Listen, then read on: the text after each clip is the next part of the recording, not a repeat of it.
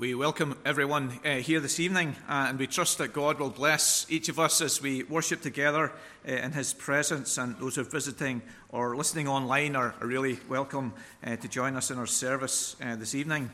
Uh, the midweek will be on Wednesday evening at 7:30, and we continue our studies in the book "Love Your Church," and we're looking at chapter four uh, which is about caring uh, for one another, and we look forward to that discussion on Wednesday evening. And next Sabbath uh, morning is our communion service at 11 o'clock here in the congregation, and the Thanksgiving service in the evening at 6.30 uh, next week. There's other announcements uh, on the WhatsApp group, and I encourage you to, look at those and consider the announcements which are set out there. We begin our worship this evening uh, praising God from Psalm uh, 25, uh, singing verses 1 to 6 of this psalm. Uh, psalm 25, page number 44 and 45. Uh, the tune is number 207.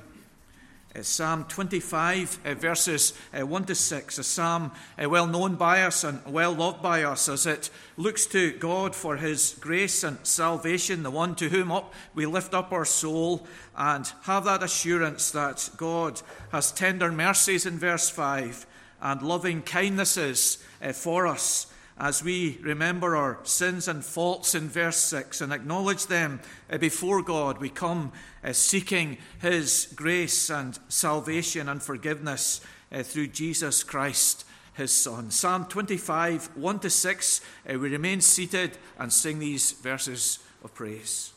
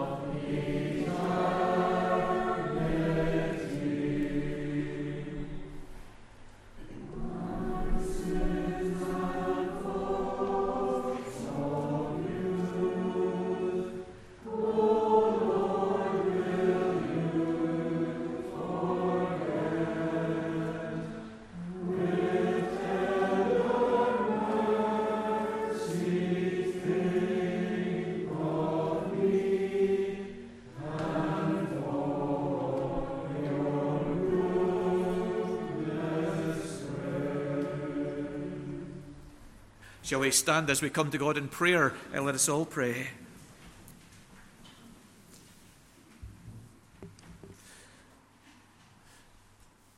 Lord God of heaven, we draw near before you this evening and we come with worship and praise unto you. And we thank you that this psalm guides us in our thoughts and adoration in these moments uh, to bring our praise and honour before you this evening. Thank you, Lord, that this psalm reminds us of the God that you are, the one in whom we are to delight and worship and honour and serve. Thank you that this psalm reminds us of your truth and that prayer that we come with this evening that you will lead us in your truth. Thank you that you're a God of truth, that you're a God who speaks and, and keeps your word, that you're a God who, in your thoughts and words and actions, are characterized by what is upright and righteous and true. We praise you that while other religions and peoples look unto gods whom they have created and followed, Yet we come this evening to you, the God who is true, the God who is living, the God who has revealed yourself and spoken to us. We thank you for your truth. Thank you that you have given that truth to us in your word. Thank you that you have shown us that truth in Jesus Christ, your Son. He has said, I am the truth. And we pray, Lord, that as we draw near this evening, we will know your truth and hear your truth and believe your truth and delight in your truth. Thank you that this psalm reminds us of your tender mercies. And we praise you for these this evening, Lord God. We thank you for the variety. We thank you for the magnitude of them. We thank you that you show us mercy at all. Lord in heaven, we draw near with praise and wonder and adoration that you have not dealt with us as our sins deserve, but that you have shown us tender mercies. Lord in heaven, we praise you for this. We think of the state of the angels and how none of them were redeemed again after their fall. But we thank you that towards humanity you have shown tender mercies. We thank you for your patience. We thank you for your long suffering.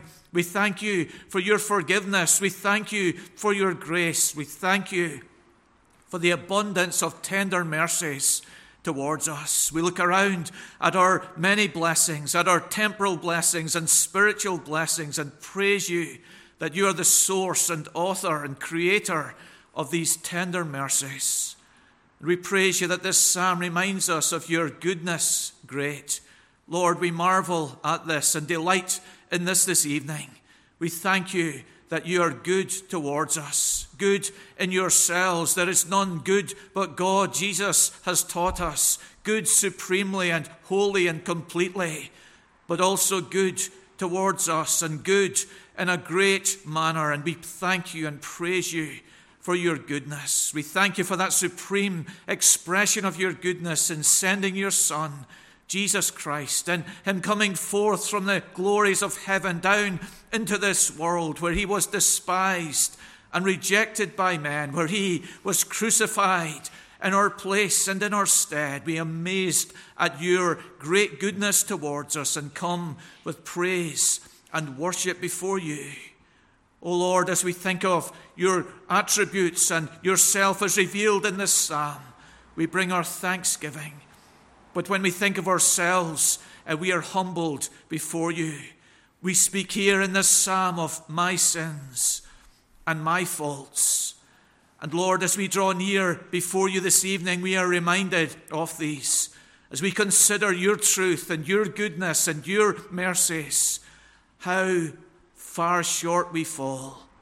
O Lord, we acknowledge our sins before you and we confess our transgressions. And we pray that in these moments of prayer and reflection and this pre communion time, uh, you will help us as we consider our lives, as we evaluate our priorities, as we think about the direction of our life. O oh Lord in heaven, we acknowledge our sins and our faults before you. We pray this evening, Lord, and throughout this week, uh, we will have the assurance of your forgiveness that Jesus gives to us in the passage that we will think of this evening that all kinds of sins shall be forgiven to the children of men. O Lord, we pray that you will grant us faith to believe this and to feel the comfort and the joy and the acceptance of your forgiveness in Jesus Christ, your Son. Grant it, Lord, we pray, as we draw near before you with our worship and thanksgiving in Jesus' name. Amen. Our Old Testament uh, reading this evening is in 2 Kings and chapter 1. 2 Kings and chapter 1.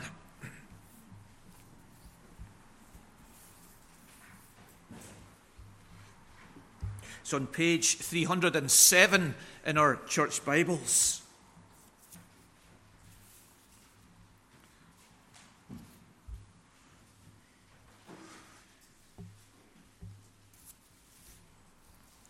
Uh, this evening we'll be thinking of uh, the, the second theme uh, in our three themes around this communion time of the, the scribes of Jerusalem claiming that Jesus was filled with Beelzebul.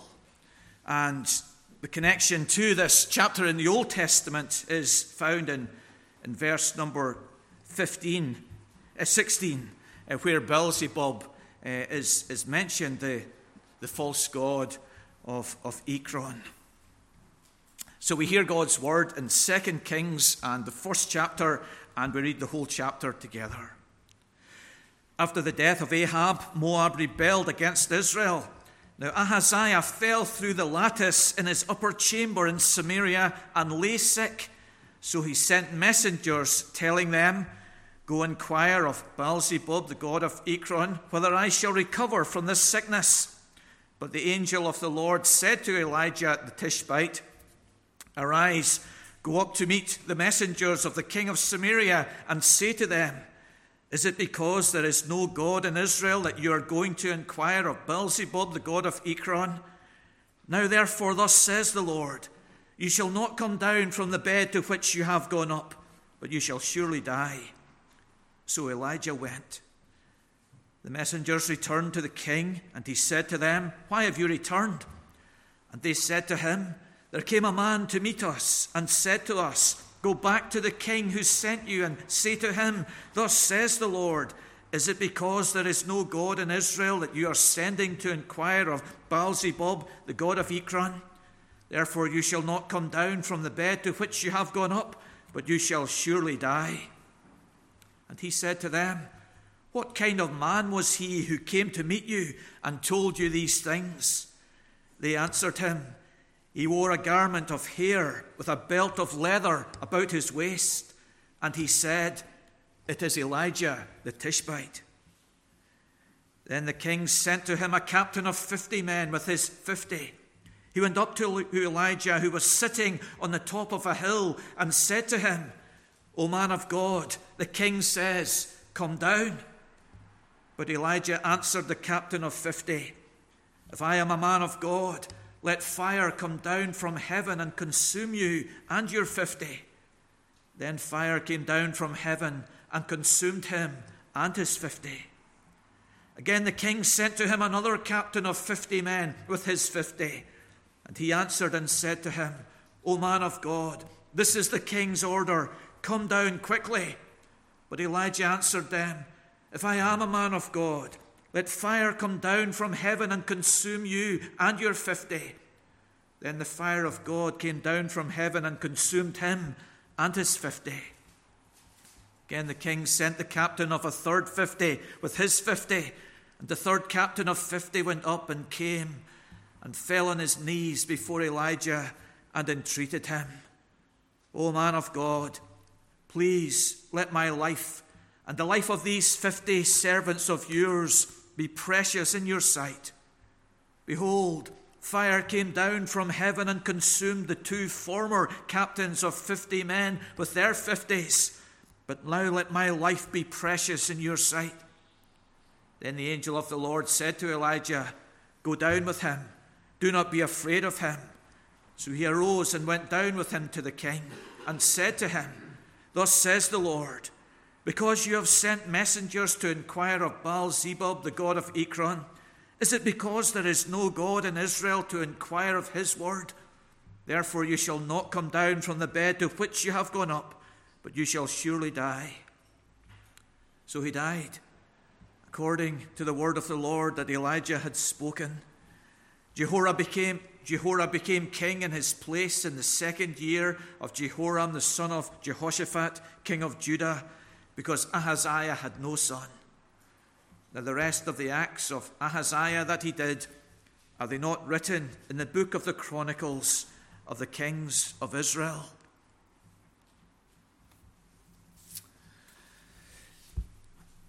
Shall we remain seated as we come again to, to God in prayer? Uh, let, let us pray. Father in heaven, we thank you that we come to you, the living and the true God. Thank you for this chapter that reminds us that you are the God to whom we should bring our prayers and our requests. However difficult our circumstances, however hard the, the times are through which we are called to live, however big the problems are that we are facing, thank you that this chapter reminds us that you are the one to whom we should come with our intercession and our requests. Thank you that you're a great God, a God who performs wonders, a God who reaches down from the heights of heaven to intervene in the circumstances of earth. And we bring again this evening before you the situation in Ukraine. And we commend that nation unto you, and especially uh, your people gathering there. And we pray for them, Lord, in the basements of buildings as they reach out to neighbours and friends with acts of love and with the Christian message. We pray for pastors and for elders caring and encouraging their congregation in these difficult times. We commend the church to you and that whole nation to you and their weakness, in their need. Lord in heaven, we pray for your intervention and your mercy to come to that land. Thank you, Lord God, that you are the King of kings, that you are above all the nations of earth, that your purpose is being worked out and we come to you with our prayers and our requests. Father in heaven, we remember the, the work in Nantes and thank you for the progress of the planning permission and the beginning of the building to be erected there. And we pray uh, for the needs uh, for, for that project that they will be met and that the, the required personnel uh, will be found. Father, we pray that the building uh, will progress and be completed and that it will be a tremendous place of welcome and witness and help uh, for, for the needy of that city.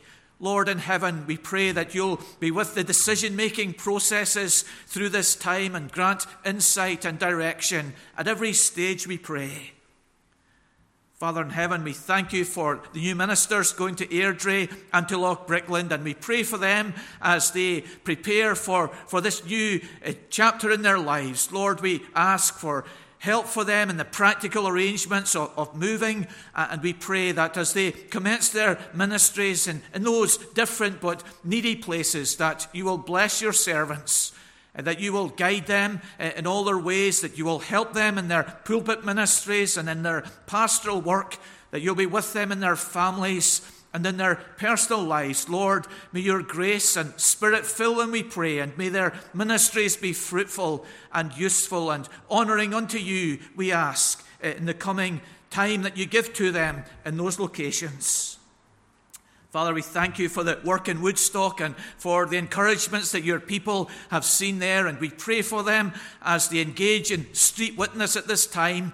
Uh, we pray for the contacts to be made there, which will be able to be pursued and, and followed up. And we pray uh, that in your providence you will uh, direct uh, to, to them uh, people seeking you and people ready to hear your word and, and eager uh, to know the living God. Father, we pray for direction and blessing and help in that ministry.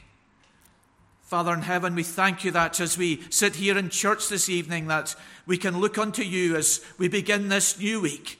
Thank you, Father, as we think of the responsibilities and duties perhaps of the challenging experiences which some of us have uh, throughout this week and towards the end of the week, we pray to you and seek your presence and your grace and your strength. Thank you that you have promised that as our days are, so our strength will be. Thank you that you have said that your grace is enough for us. And we pray not only for ourselves gathered here, but for members of the fellowship not able to be here because of illness and weakness and, and other familial concerns. And we pray for them too, that they also will find in you the God of grace, the God of love, the God of all sufficiency for your people. Father, we come this evening with thanksgiving eh, for your mercies, for your goodness, for your love for your faithfulness to your word and to your promises and to your people. And we bring these our prayers unto you in Jesus' name. Amen.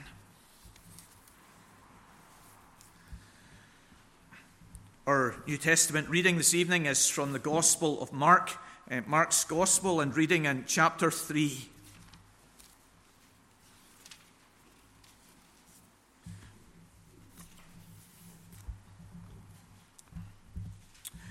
Mark chapter 3 and reading uh, from verse 22 uh, to verse 30 of this chapter. It's found on page 838 of the Pew Bibles.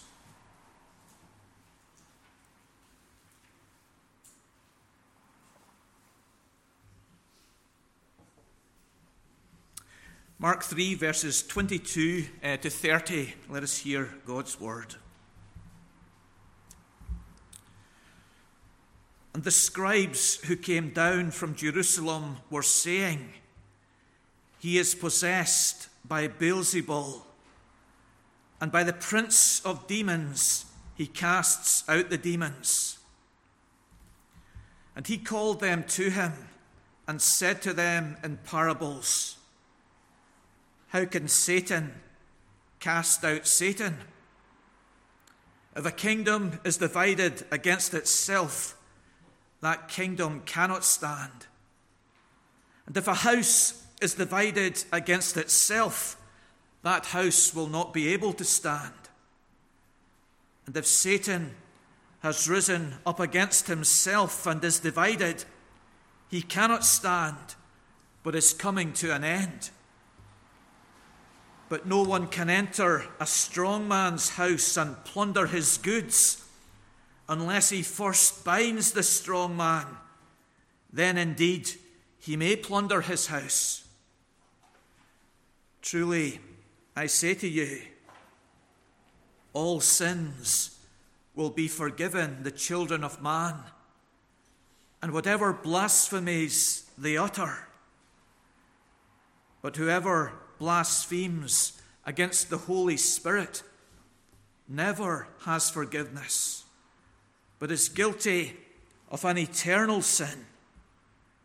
For they were saying, He has an unclean spirit.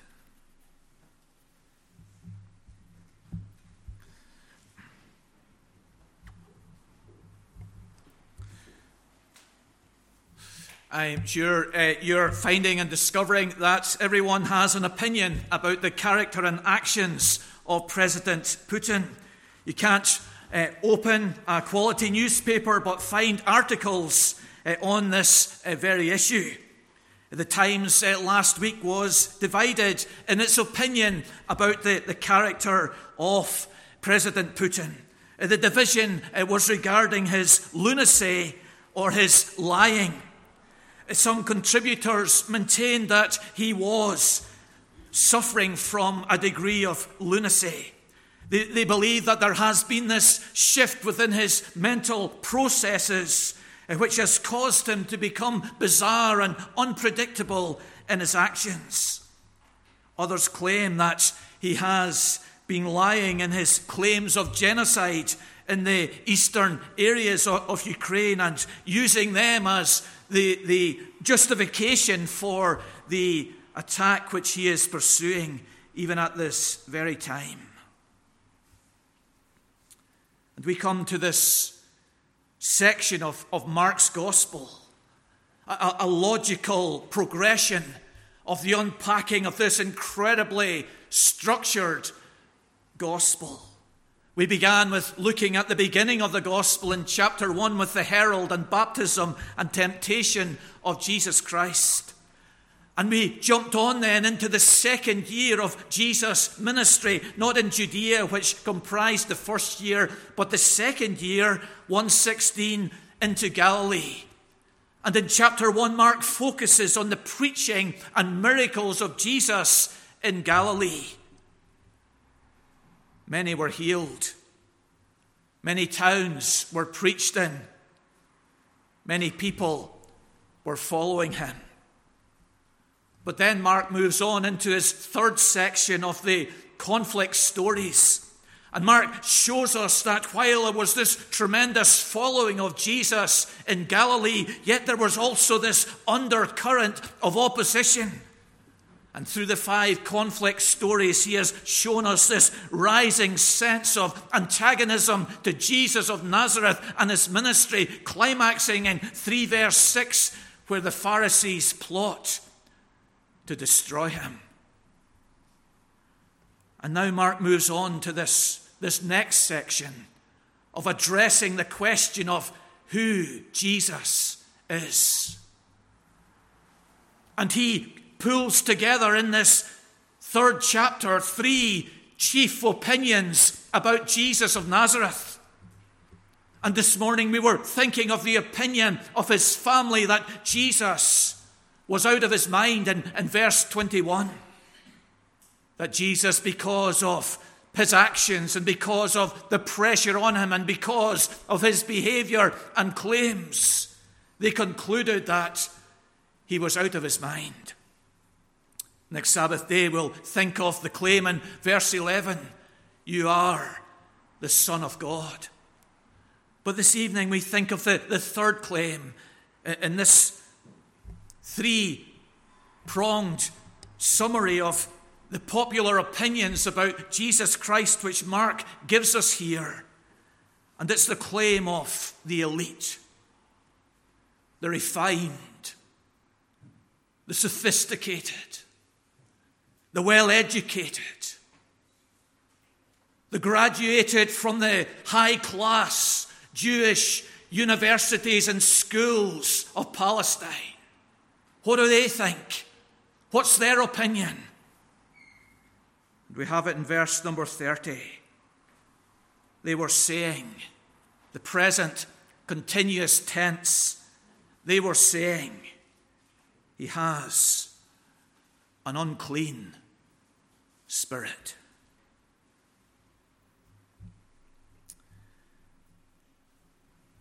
My structure this evening is following the text. And so we think, first of all, in verse 22 of the accusation of the scribes.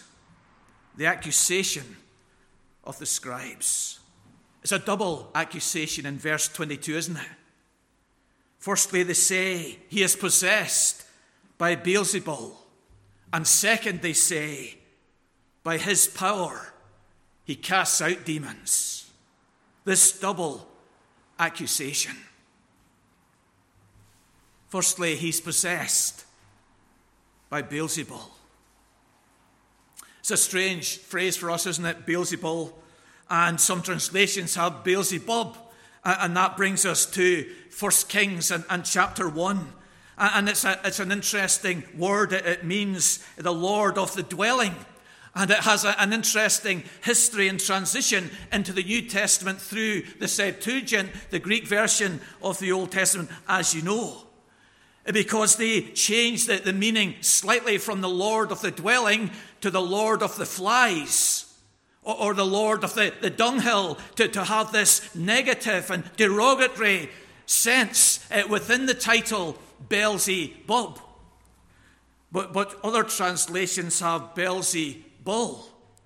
And this links to an Old Testament word, zebul, found in five places in the Old Testament, meaning prince. And it helps us here in the explanation given in this verse 22. Zebul means prince. Baal or, or Baal what was the dominant false god in, in the Old Testament. And in many parts of the Old Testament, False gods are, are connected to, to the work of demons and the devil in Psalm 16, for example. And so we, we understand that the interpretation here that Beelzebul means the prince of the demons. And so this is the, the assertion, the claim uh, of the, the scribes of Jerusalem that, that Jesus is full of the prince of the demons. This is where his power is coming from. And by this power, he is casting out demons. The scribes and the, of the, the scribes of the Pharisees, they could not deny that, that Jesus was casting out demons. The evidence was before them. The people have witnessed this. They could see the change in individuals before their very eyes. Chapter 1 is full of that assertion and that section in Mark where he collates the, the, the, the, miracles of Jesus again and again. He says in that chapter, and Jesus cast out demons. That this was a, a, distinct brand of Jesus' miracles. One brand was he healed diseases, but there was another element to Jesus' miracles. He cast out demons. And so the, the, the Pharisees and scribes from Jerusalem, they, they couldn't deny that he was doing this. What they wanted to explain was how he was doing it. And their conclusion was that he was casting out demons by the power of the prince of demons, Beelzebul. You can imagine the scene of these elite teachers arriving in Galilee. And, and the locals who, who had come to, to, to recognize that among them was a local hero, Jesus of Nazareth, rushing up to these elite teachers with great enthusiasm. Well, have you heard of Jesus then? What do you think of our Jesus from Nazareth? The miracles that he's doing, the exorcisms that he's performing. What do you think of Jesus? And their reply always and ever was they kept on saying, as the tense here, He's casting out demons by the power of the Prince of Demons. And this accusation stuck. In the early church, numerous of the church fathers were counteracting this claim against Jesus in the second and in the third century. And in the writings of Origen and of Tertullian, you find them arguing against this assertion of various religious writers that Jesus sourced his power from the prince of demons.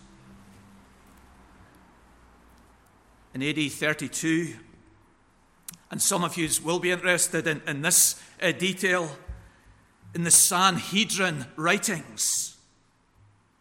There is this line recorded Jesus of Nazareth was charged on the day of preparation for the Passover because he practiced sorcery and led the people astray. Here's the assessment, the claim of the scribes, the elite, the aristocratic scholars of the day about the identity of Jesus. And this assessment of theirs has powerful application for us, doesn't it?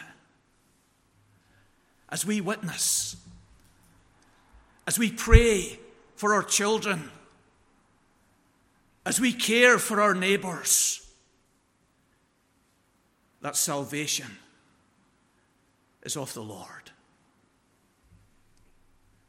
These men knew the scriptures better than any Reformed Presbyterian minister. They counted the words on every page. They knew the central word in every book of the Bible. Such was their detailed knowledge and memory and understanding to a degree of the Old Testament. And when they used the word Beelzebul, they had no question about how they were using it and the connections that they were making. But despite all that light, this was their assessment of Jesus, the Son of God. He performs his miracles by Beelzebul. And so we sometimes reflect that how great it would be for our unconverted friends and family to have been in the time of Jesus, to have heard him preach, to have witnessed firsthand his miracles. We, we, we wonder, we hope, we imagine that that surely would have been enough for them to believe. But here are these men speaking with Christ, interacting with Christ, witnessing his miracles, and yet loving darkness rather than light. And they and our family members and neighbours and friends need the working of the Spirit of God to come down upon them, to grant them faith, understanding, repentance, and union with Jesus Christ. James Edwards, in his commentary, says faith is not an automatic, inevitable, or necessary consequence of witnessing the acts of God.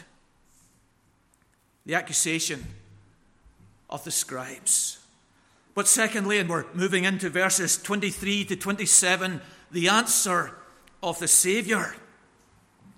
Now, Jesus, as we've seen in Mark's Gospel, does not back down. And here is another instance of Christ, and, and, and you see the language here in, in verse number 23. He called them to him. Here is the one that they're bad mouthing, that they're slandering, that they're putting out this line about. And he doesn't hide in the corner or send them a reply. He calls them to him, face to face, toe to toe. He's going to take them on. These scribes from Jerusalem, these respected, these elite, these distinguished scholars, he summons them into his presence. But when they come there, he uses incredible tact and wisdom. Rather than direct confrontation, he uses question. And rather than direct statement, he uses parable. Jesus will get his point over. It will be crystal clear, but in that charged atmosphere, he doesn't accentuate the tension. He uses question and parable to get his message over. And he makes two points here. Firstly, he addresses their defective logic.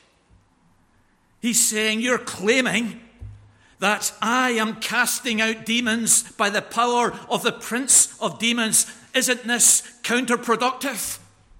If a king attacked his kingdom, if a chief in a clan attacked his clan, that would lead to the, the destruction of the kingdom and the decimation of the clan. We've read of the murder of the Campbells and MacDonalds in, in Glencoe. We've seen the, the decimation in, in Northern Ireland uh, throughout the Troubles. Uh, we're witnessing brother Russia attacking brother Ukraine at this time. And the madness of the whole situation. And this is Jesus' metaphor here. If the king attacks the kingdom, if the chief attacks the clan, it's illogical and will bring around the destruction of the kingdom and the clan. But then he moves on to the second metaphor. He says the real situation here is not civil war, but war. It's not the king and the kingdom attacking each other. It's not the chieftain and the clan at war.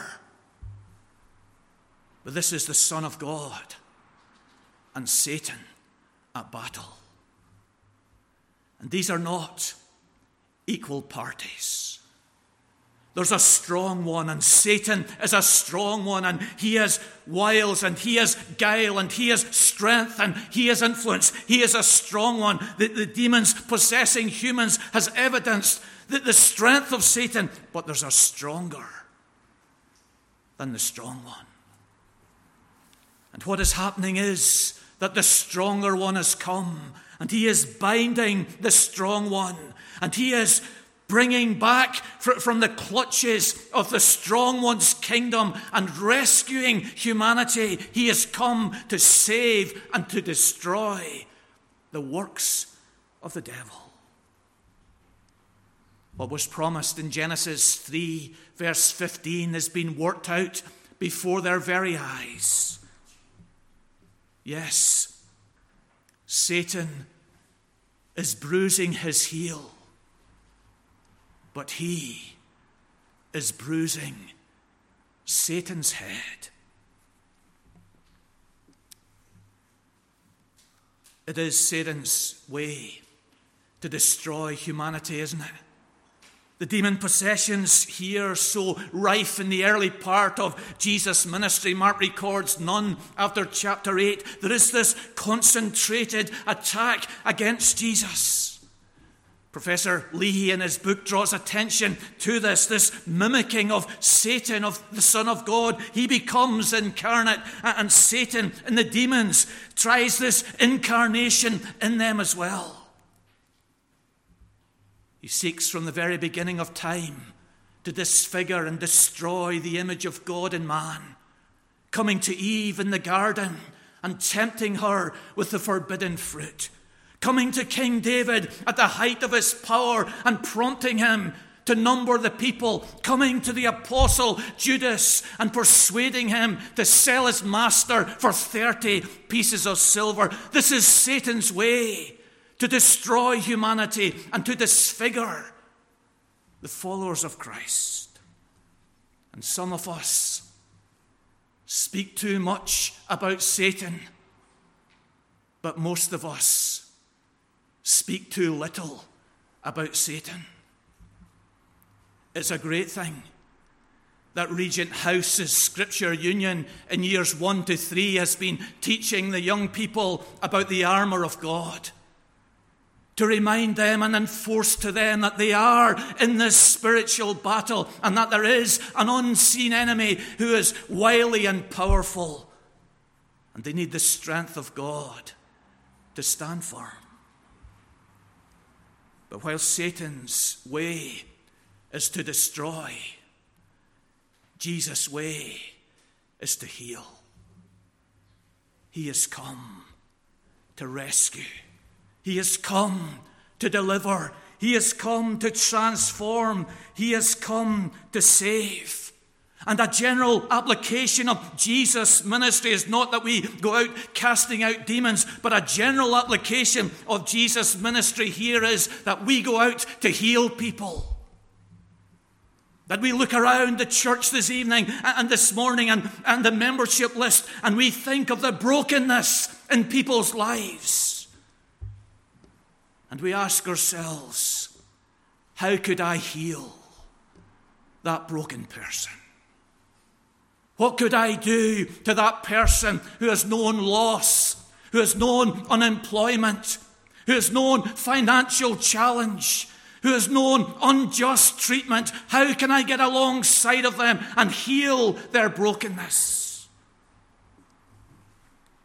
An old lady in the congregation in which I was brought up used to pray every morning Lord, make me a blessing to someone today.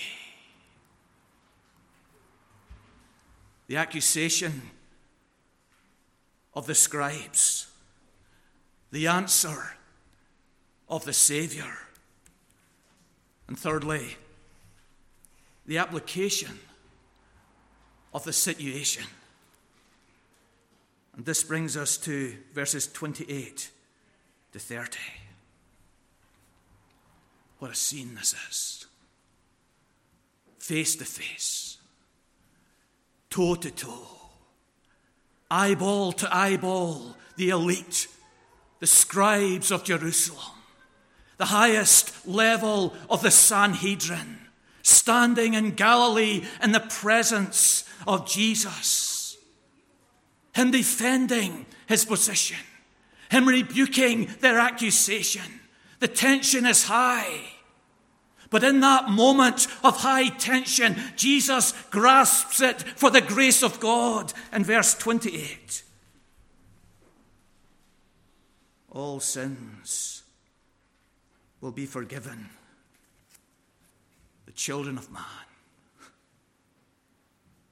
What a moment. He's the friend of sinners. He encourages repentance at every corner. All sins will be forgiven to the children of man. In the Bible, there, in the Old and New Testament, there are these occasions where long lists of sins occur. And you come across them in the prophets, and you come across them in the Gospels, and you come across them in the epistles. And, and the writer takes time to detail them. And one of them is in 1 Corinthians 6, and here's the nine sins that are stated sexual immorality, idolatry, adultery, homosexuality, thieving, greed, drunkenness, swindling, revelry. Nine sins. The writer goes on to say the very same thing as Jesus says here. And such were some of you, but you were washed. As we come to communion next week and think about communion in this week, we, we need to come to this incredible statement of Christ. All sins will be forgiven the children of man. What is the sin that troubles you? What is the sin that haunts you? What is the sin eh, from your youth or your recent past that looms so great in your mind? We need to come to this verse again. All sin will be forgiven. The children of man. In this moment of tension, he's about to talk about the eternal sin. But in this moment of high tension and, and the greatest soberness, Jesus speaks of grace. And he speaks to us of grace. But then he comes to, to address the seriousness of of what these elite scholars have said. But he says there's one sin that won't be forgiven. Whoever blasphemes against the Holy Spirit, verse 29, has never forgiveness, but is guilty of an eternal sin. And that means that there is no forgiveness for it, and that guilt will go on upon the shoulders of the person forever, and they will suffer the judgment of God eternally. But what is it?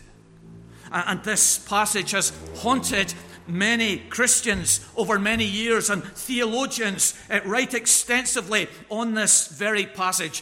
What is this eternal sin for which there is no forgiveness? William Bridge, uh, the Puritan, he writes, issues a, a great sermon on this very passage. He's tremendously pastoral. He enters into the, the wrestlings of the souls of Christians, and from his extensive pastoral experience, he, he pulls out uh, five reasons people have given to him why they believe they have committed this eternal sin. And he, he examines those reasons and answers those reasons. And I, I just briefly uh, mention some of them to you. The first one he says is someone says, I've committed a great sin that cannot be forgiven. And this is how he goes. He says, Great, you say? Well, how great, man? And the reply is, I have sinned against my light. And Bridge goes on to say, Well, come on now. Adam did that. But God promised him the Savior. Foul sins was another reason given to him, and he says, Well, come on now. David did that, and God forgave him. Declined in my religion is another reason given, but he says the church at Ephesus did that, and Christ tells them to repent and receive his forgiveness sin directly against the Spirit. Well, he says those in Acts 7 did that with Stephen, and he prayed for their forgiveness. Denied the truth. Oh, come on now, he says. Peter did that. And Jesus restored him. So, what is this eternal sin? If you've got time uh, later, I encourage you to look at the Monergism uh, website. And Ichabod Spencer has this great story of, of him uh, meeting a, congregant who claimed that she'd committed this sin, and, and he takes her through it over some pastoral sessions and shows her that she, she hasn't uh, committed this sin. In my own experience, I, I've only encountered this on one occasion, and it was when uh, a friend of mine committed suicide. And people spoke to me after that and, and said, Isn't that the unpardonable sin? Because he, he had no chance to repent after he committed that sin. And that logic breaks down, of course, because there's many sins that we do not specifically repent of in our lives. So, what is then this eternal sin? I lean on Berkhof for the explanation. He says this sin consists in the conscious, malicious, and willful rejection and slandering against evidence and conviction of the testimony of the Holy Spirit respecting the grace of God in Christ, attributing it out of hatred and enmity to the Prince of Darkness. It's doing what the scribes did here seeing the evidence, realizing the truth, but being unwilling to accept that truth and attributing the grace of God in Jesus Christ to the working of the Prince of Darkness.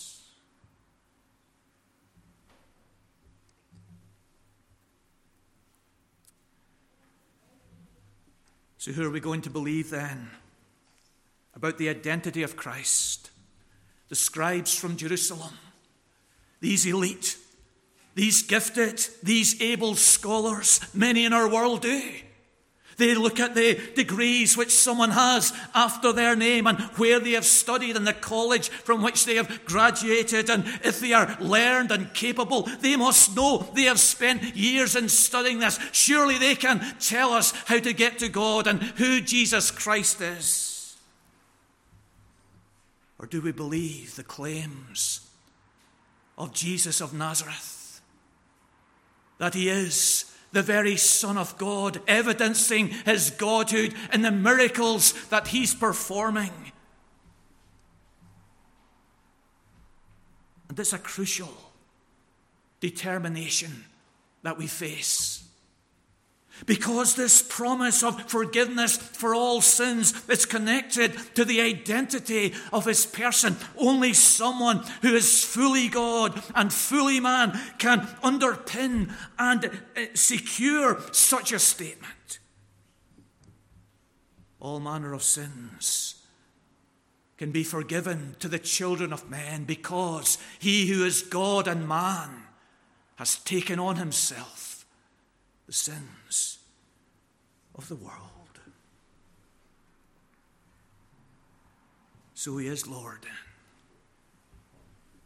Not lunatic as his family asserted, not liar as the scribes from Jerusalem claimed,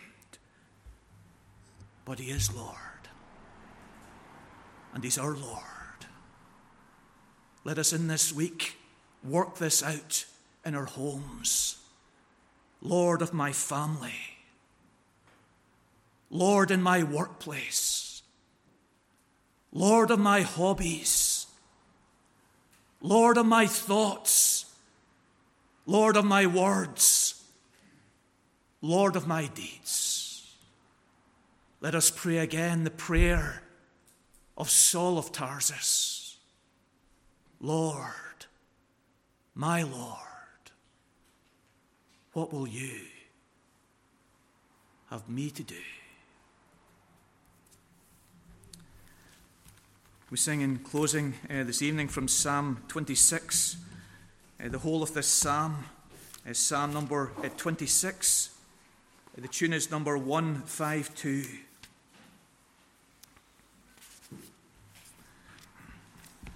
Psalm 26 asserts for us the delight we have in gathering uh, with God's people and the grace that we require uh, from the Lord supremely and ultimately, Christ is the only one who can sing these words in their depth and ultimate meaning. In, in verse number four, I wash my hands in, in innocence, go round your altar, Lord. Psalm 26. We remain seated as we sing the whole of this psalm. Let us praise God.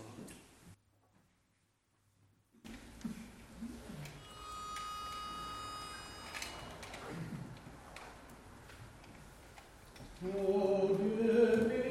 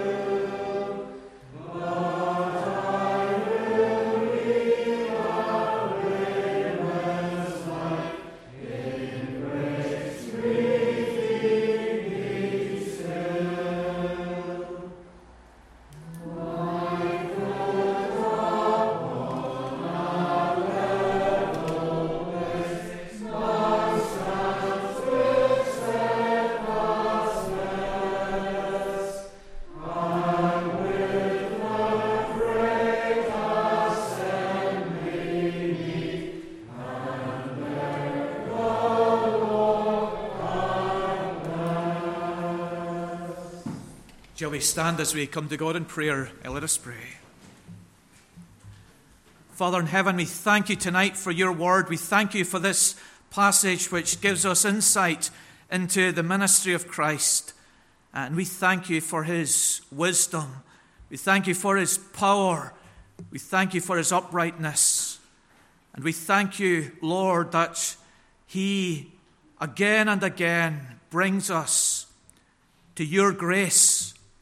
And we thank you for this tremendous assertion in the presence of such argument and debate and darkness and unbelief that all kinds of sin will be forgiven to the children of man. We pray that in this pre communion time, Lord, that we will be able to visit this promise of grace and appropriate it into the very dungeons of our heart and corners of our being, and that we will come to communion assured of your love and rejoicing in your full and complete forgiveness. Strengthen us in this week, Lord. Lead and guide us in your ways, we pray. Show us your paths. And now may the grace of our Lord Jesus Christ and the love of God the Father and the fellowship and communion of the Holy Spirit rest on and abide with you all. Amen.